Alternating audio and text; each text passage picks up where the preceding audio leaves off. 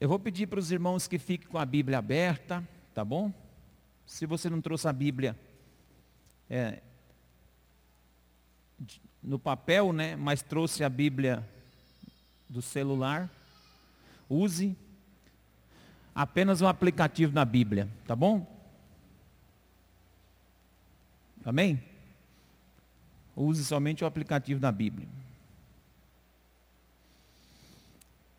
Irmão, Atos capítulo 16, eu quero que você abra a Bíblia e mantenha a Bíblia, porque eu vou dar uma andada nesse capítulo. Vou tentar, na verdade, dar uma olhada nesse capítulo. Deus falou comigo sobre esse capítulo 16. Eu preciso compartilhar isso com você. Os detalhes dessa mensagem. O capítulo todo é extenso, né, mas eu vou tentar sintetizar alguns trechos para você entender o que aconteceu. Senhor, muito obrigado por essa palavra. Quero apresentar essa palavra, esse texto que nós vamos ler e essa igreja. Abre os nossos ouvidos, abençoa a tua obra, no nome de Jesus. Amém. Uma postura aqui, irmãos, do apóstolo Paulo nesse capítulo de número 16 de, do livro de Atos, uma postura encontrada nas entrelinhas desse texto, que faz toda a diferença na vida do servo de Deus, na vida da igreja, na vida do povo de Deus. Algo que precisa ser observado se nós quisermos viver uma vida cheia do poder de Deus. O capítulo vai começar sobre viagens que o apóstolo Paulo está fazendo. E eu quero uh, ocupar o texto a partir do verso de número 6. Vai dizer assim o 6. E percorrendo a região frígio-gálata, tendo sido impedidos pelo Senhor, pelo Santo Espírito de pregar a palavra na Ásia, defrontando Mísia, tentavam ir para Bitínia, mas o Espírito de Jesus não o permitiu. A primeira consideração que quero fazer, a partir do texto, tudo que eu vou fazer é uma meditação no, no capítulo 16, tá bom? Então eu não chamo nem isso de sermão, chamo de uma reflexão no capítulo 16. O que está acontecendo aqui é que o apóstolo Paulo, ele estava, eles estavam em oração para ir para uma determinada região. E quando eles eh, desceram para uma região Frígio, Gálata, partes da Ásia, eles queriam muito pregar a palavra e o que chama atenção aqui é que o Espírito Santo não deixou. Veja o verso de número 6. Foram impedidos pelo Espírito Santo de pregar a palavra na Ásia. Aí o verso 7, defrontando Mísia, tentaram ir para Bitínia, mas o Espírito de Cristo não o permitiu. Incrível essa expressão. Incrível como a ação do Espírito de Deus impediu eles de ir a tal região pregar a palavra. Eu posso aprender aqui que tem lugares que Deus retém a palavra. Você acredita num negócio desse? Eles queriam ir para lá. Porém, o Espírito não deixou. Sabe por quê? Porque o, na questão da pregação do Evangelho, o Espírito Santo é que deve dar a direção, não é o homem. Na pregação da palavra, quem direciona a nossa vida é o Espírito de Deus, é Deus que move o coração das pessoas e dos lugares também. Não é o homem, Sabe, irmãos, muitas vezes, em algumas ocasiões, a nossa pregação é uma escolha nossa, é uma direção nossa, é uma dedicação nossa, é um esforço nosso, e não uma direção espiritual. É por isso que em alguns lugares não, não aparecem os frutos da pregação. É por isso que em determinados ministérios, em determinadas obras que são feitas, elas não frutificam, porque é obra de homem. É obra de vontade humana. É obra específica de homens e não de Deus. A palavra ela vai produzir o seu efeito e o seu fruto quando ela for pregada debaixo de uma ordenança e de, um, de uma direção do Espírito Santo. Porque quem convence o homem do pecado, da justiça e do juízo é o Espírito Santo. Nós só somos o canal por onde a palavra passa. Nós só somos um canal de distribuição dessa palavra. Quem vai convencer as pessoas é o Espírito. E o Espírito conhece o ambiente favorável para essa semente cair. Então, o que eu devo aprender é que eu devo buscar a direção de Deus para fazer a vontade de Deus. Então, o verso 8 vai dizer: E tendo contornado, Paulo não murmura, não reclama, Paulo não murmura, não, não, não pergunta, não questiona para Deus o porquê que Deus não está deixando ele pregar ali. Ele contorna a situação, contornando Mícia, desceram para Troade. Aí o verso 9. À noite sobreveio a Paulo uma visão, na qual um homem macedônio estava em pé e lhe rogava, dizendo: Passa a Macedônia, ajuda-nos. Assim que teve a visão, imediatamente procuramos partir para aquele destino, concluindo que Deus nos havia chamado para anunciar ali o Evangelho. A partir do momento que ele compreende, ouve, para, para observar a direção do Espírito, então Deus vem e dá uma visão.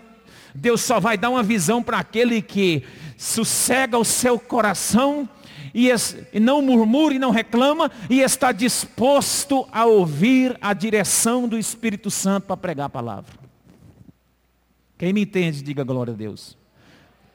Sossega seu coração, sossega sua alma. Espera a visão de Deus. Não fica procurando visão de pessoas. Espera que Deus vai lhe dar uma visão. Deus vai clarear o seu coração concernente aos propósitos de Deus aqui na terra. E quando ele abrir a visão, aí você vai entender, é para lá que nós estamos indo.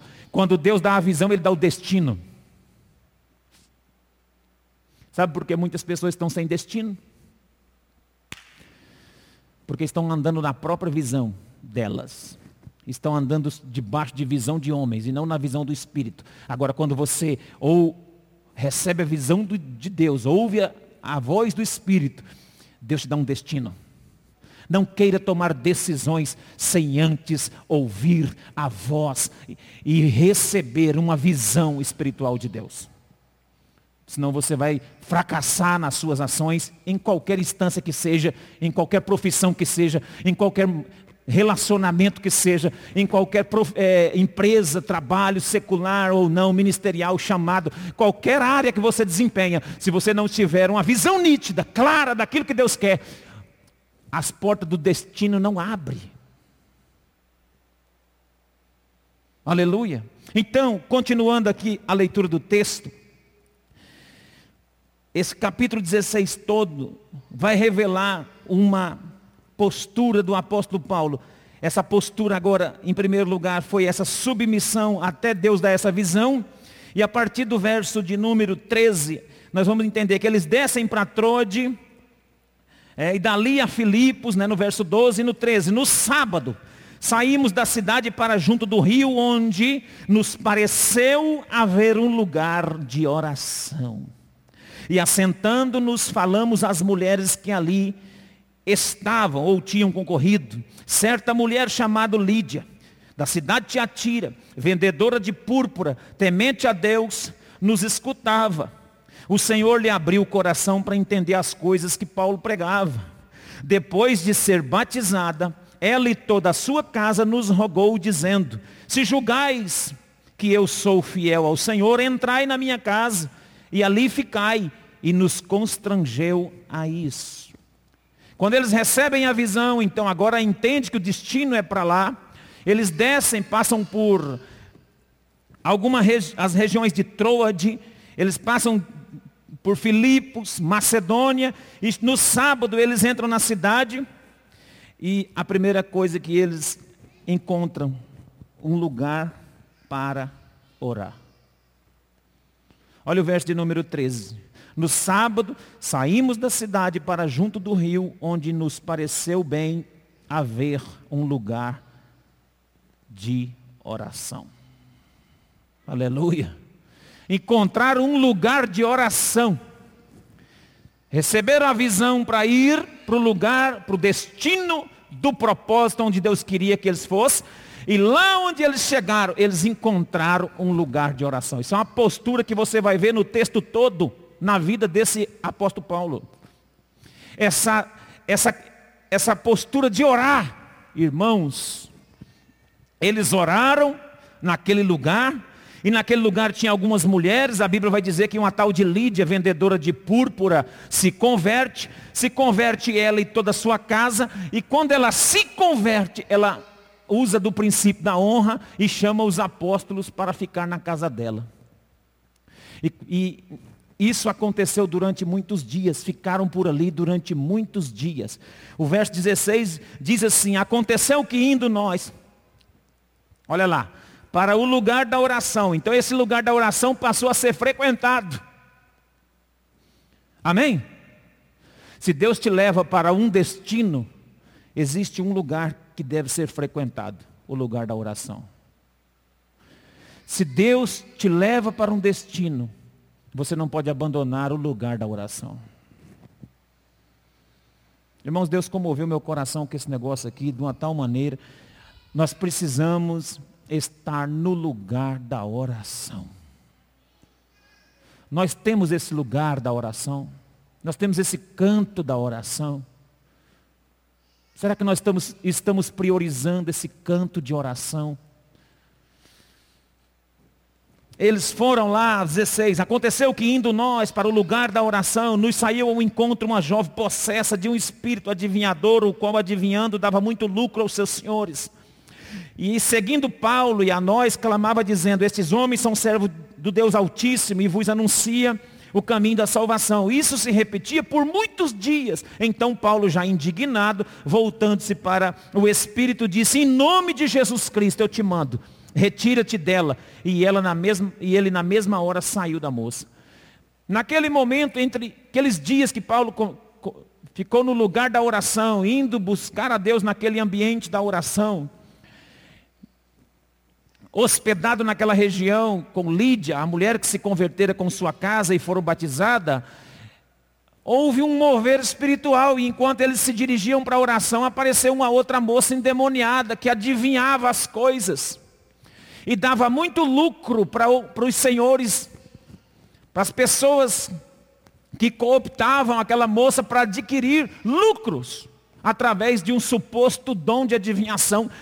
Ele, ela continuou seguindo os apóstolos por alguns dias e falavam assim, eis aí os grandes homens de Deus. Esses aí são verdadeiramente servos do Deus Altíssimo. Paulo indignou com aquilo. Levantou a mão, estendeu a mão e repreendeu, falou, em nome de Jesus Cristo, sai dela agora, espírito maligno. Aquela menina possessa foi liberta.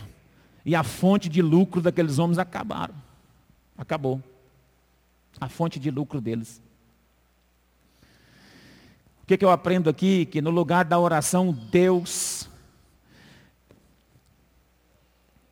nos dá o discernimento dos espíritos, que são de Deus ou não.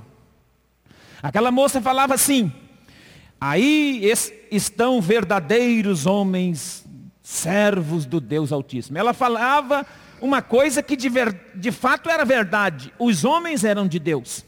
E ela não falou nenhuma mentira. Ela, ela, ela estava dizendo, aí estão grandes homens, servos do Deus Altíssimo. No entanto, meu irmão, havia um espírito de engano envolto daquela moça. Havia um grande demônio tentando bajular os apóstolos e causar um espírito de engano naquilo que era o propósito de Deus com a vida deles naquela região para pregar o evangelho. Mas no, no ambiente da oração não existe espírito de engano. No ambiente e no local da oração não tem demônio que te engana. Você não vai ficar enganado para sempre se você frequentar constantemente o ambiente da oração. Você não, não vai se enganar se você levar a vida de oração a sério. Nada vai nos enganar. Deus vai desbaratar toda potestade, todo principado, toda hoste do inferno. Deus vai desbaratar, vai nos dar o discernimento espiritual para aquilo que é de Deus e para aquilo que não é. Quem crê, levanta a mão para o céu e diga glória a Deus.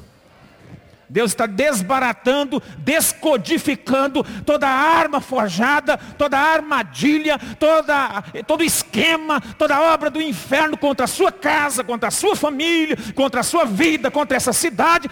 Deus está nos dando discernimento e jogando por terra agora. Paulo teve aquele discernimento, repreendeu aquele demônio, porém veio o contra-ataque. Porque todas as vezes que a gente confronta as hostes do inferno, existe o contra-ataque. Os senhores, aqueles, aquelas pessoas que foram lesadas por conta da libertação daquela moça, vieram atrás dele. Verso 19. Vendo os seus senhores, que lhes desfizeram a esperança do lucro, agarrando em Paulo e Silas, arrastaram para a praça à presença das autoridades e levando aos pretores, disseram, esses homens sendo judeus perturbam nossa cidade, propagando costume que não podemos receber e nem praticar porque somos romanos. Levantou-se a multidão unida contra eles e, e os pretores, rasgando-lhes as vestes, mandaram açoitá-los com varas. E depois de lhe darem muitos açoites, lançaram no cárcere, ordenando o carcereiro que guardasse com toda a segurança. Estão me entendendo? Agora vê o revide. Vê a perseguição. Levaram ele pra, eles para a praça. Açoitaram com vara. E as costas deles foram rasgadas, dilaceradas. Os vergões ficaram expostos e pegaram ele, levaram aos pretores e eles o prenderam. Olha o verso de número 24. Este recebendo tal ordem levou para o cárcere interior e lhe prendeu. Prendeu com os pés, amarrado num tronco, dentro de uma masmorra, um buraco escuro, fétido, frio, mal cheiroso. E deixaram ali esses homens. Veja bem, queriam pregar numa determinada região, o Espírito não deixou. O Espírito então revelou o lugar que era para ir, e agora quando eles estão pregando com êxito, Deus está fazendo pessoas serem transformadas, muita gente sendo batizadas. Vem um demônio do inferno perturbar o trabalho, ele repreende, e quando ele repreende, então eles recebem a retaliação do inferno e agora os missionários estão presos dentro de uma masmorra.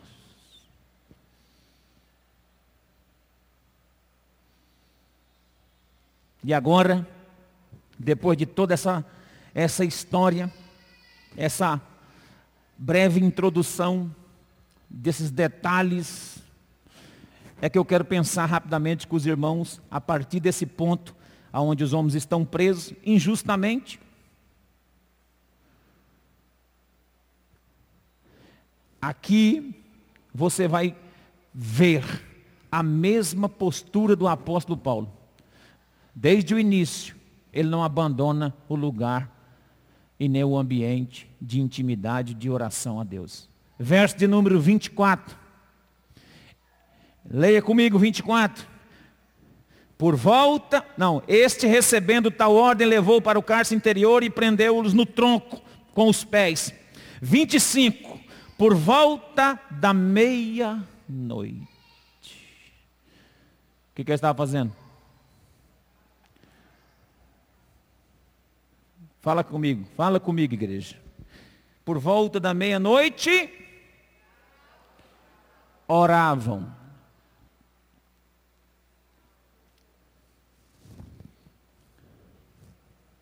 Paulo não abandona a postura da oração, irmão, em momento algum. Estava orando para ir para um determinado lugar, o Espírito não deixou. Ficaram quietos num canto, Deus revelou para onde, que, onde tinha que ir. Chegaram lá, a primeira coisa que eles fizeram, um lugar para orar. Agora, estava sendo bem sucedido na evangelização, veio o inimigo e prendeu. Amarraram os pés dentro, com o tronco dentro de uma masmorra. Qual é a primeira coisa que ele faz? Orar. Essa postura do apóstolo na caminhada cristã me chama muita atenção. Ele não para de orar hora nenhuma.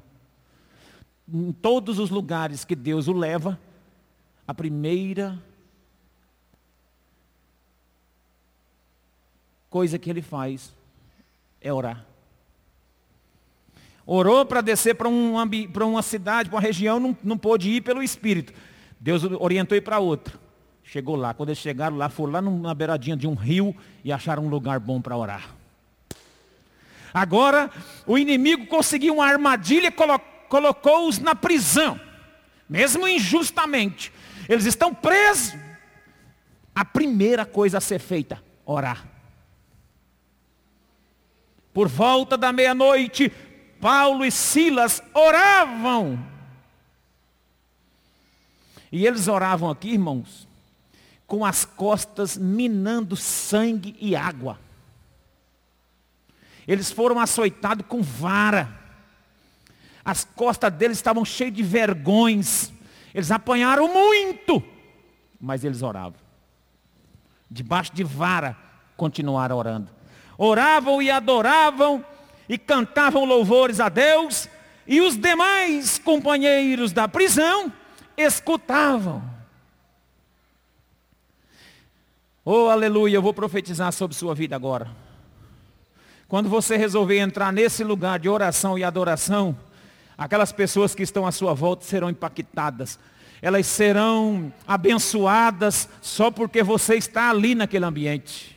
Os outros presos começaram a ouvir a oração e a adoração daqueles dois que chegaram ali, e a Bíblia vai dizer que de repente, verso de número 26, sobreveio tamanho terremoto. Quando nós assumimos uma postura de quebrantamento, de oração em primeiro lugar na nossa vida, em todos os ambientes que nós somos colocados. Se nós estivermos dispostos a colocar em primeiro lugar na nossa vida, em primeira mão, esse, esse, esse atributo, essa desenvoltura para orar, primeiro que vai acontecer é que, de repente, o terremoto sacudiu os alicerces. Sabe, irmãos, os alicerces daquilo que te prende. Os alicerces daquilo que prende a sua casa. Os alicerces, as bases, a fortaleza que prende você em algum aspecto da sua vida. Se você colocar a oração como postura principal da sua vida, esses alicerces serão estremecidos, porque Deus vai causar um grande terremoto nesse ambiente. Você crê nisso? de repente. E eu tenho crido que Deus vai agir de repente. Porque Deus é Deus dos de repente. Deus é Deus de fazer coisa. Do nada acontece. De repente, hoje você não teve resposta. Mas olha aqui, a profecia ela vai para o seu lado vai chegar na sua casa de repente. Talvez quando você sair daqui, pô, pera ali no fora no portão. Talvez quando você chegar em casa. Talvez amanhã de manhã a notícia chega. Talvez daqui a pouco chegue uma mensagem. Talvez a semana que vem Deus já descortina tudo aquilo. Talvez, é de repente, é de repente. Deus é Deus de de repente. Ah, mas a coisa está difícil. Eu estou amarrado, estou preso. Ah, eu fui chicoteado, estou caído, estou derrotado. Ah, esse escuro, essa prisão. Ah, meu Deus do céu. Ah, meu irmão, saiba de uma coisa, esquece tudo que está à sua volta. Ora, canta louvores ao Senhor, porque de repente, de repente, Deus vai mandar do alto do céu o seu socorro. Aleluia! Sobreveio um grande terremoto, sacudiu os alicerces da prisão. E olha que coisa tremenda, que é mais uma palavra profética para sua casa. Abriram todas. Fala comigo, todas. Coloca a mão na sua cabeça assim. Falei, eu creio que não vai ser uma porta que vai se abrir. Serão todas as portas de Deus na minha vida. Todas as portas de Deus na minha vida vão se abrir. Vai se abrir, olha lá, o texto diz: todas as portas, todas as portas. As cadeias, a cadeia lá, o, o, os grilhões, os alicerces romperam, as portas, todas elas se soltaram, olha lá. Todas as portas se abriram e se soltaram. Se soltaram. E todas as portas, e soltaram-se as cadeias. O ambiente da oração faz com que os alicerces que nos prendem se estremeçam, caia, faz com que as portas se abram e faz também com que as cadeias se abram, se soltem. Aleluia. Quando aconteceu isso, o homem, o carcereiro que cuidava do ambiente, ficou, ficou despertou, ele estava dormindo. Olha lá, 27. O carcereiro despertou do sono e vendo as portas abertas do cárcere, puxando da espada, ia se suicidar, supondo que os presos estavam fugindo, tinham fugido. Mas Paulo bradou em alta voz: Não faças mal a ti, porque todos nós estamos aqui. Aleluia.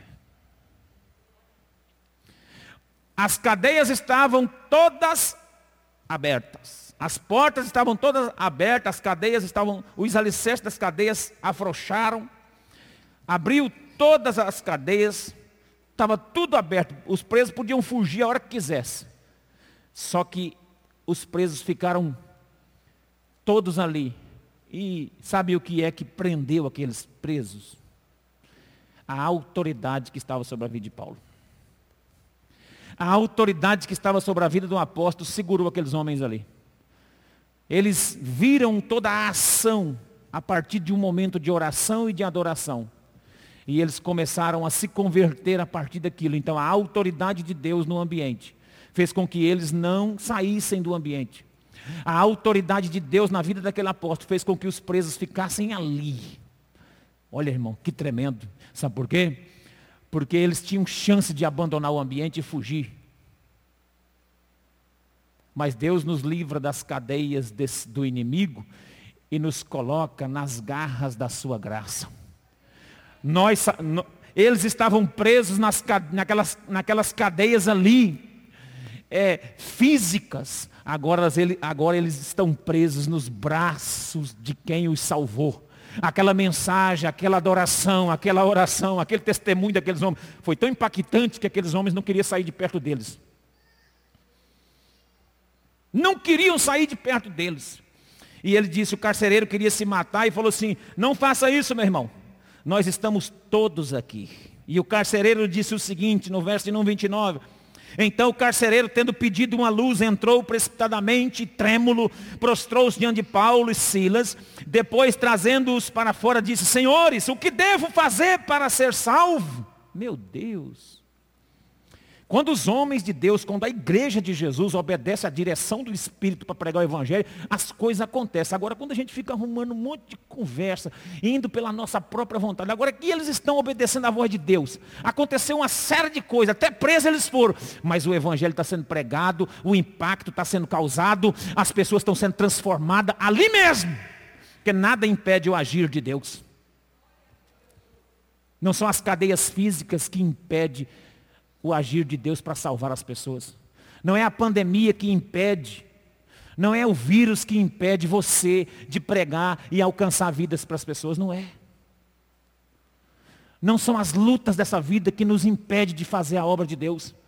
Os homens estavam presos injustamente, apanharam até não querer mais, foram presos. No entanto, Deus entrou dentro daquele negócio, fez uma obra maior ainda, e agora eles estão ganhando carcereiro para Jesus. E o carcereiro, foi algo tremendo na vida do carcereiro.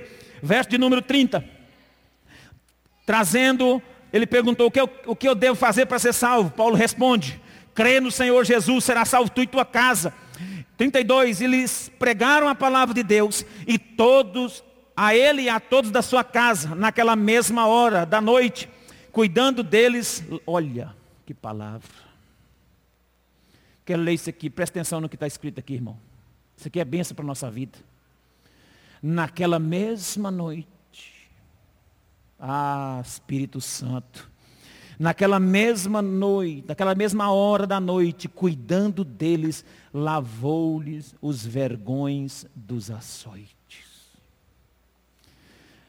Você já parou para pensar nessa cena? O carcereiro lavando as costas de Paulo e Silas? Você já parou para pensar nisso? Tira, tira com cuidado, vamos fazer uma salmoura, uma água, um negócio, vamos, vamos, vamos. Tem coisa boa chegando, irmão. Tem coisa boa chegando na nossa vida por aí, aleluia. Os homens, o, o carcereiro foi lavar as costas de Paulo e Silas. Olha, veja bem, veja bem. Lavou os vergões dos açoites. A seguir foi ele batizado e todos os seus. Paulo batizou o homem e os, e os da casa dele tudo. Então, levando-os para a sua própria casa, lhes pôs uma mesa. Aleluia. Eu queria parar por aqui. Sabe por quê? Porque quando você obedece a Deus, você pode passar o que passar. Quando você estiver debaixo de uma visão de Deus, passa a tempestade que passar. Deus sempre vai ter alguém que vai lavar as suas feridas e que vai colocar uma mesa para você. Fica de pé, irmão. Eu tô, estou tô, eu tô tremendo com essa palavra.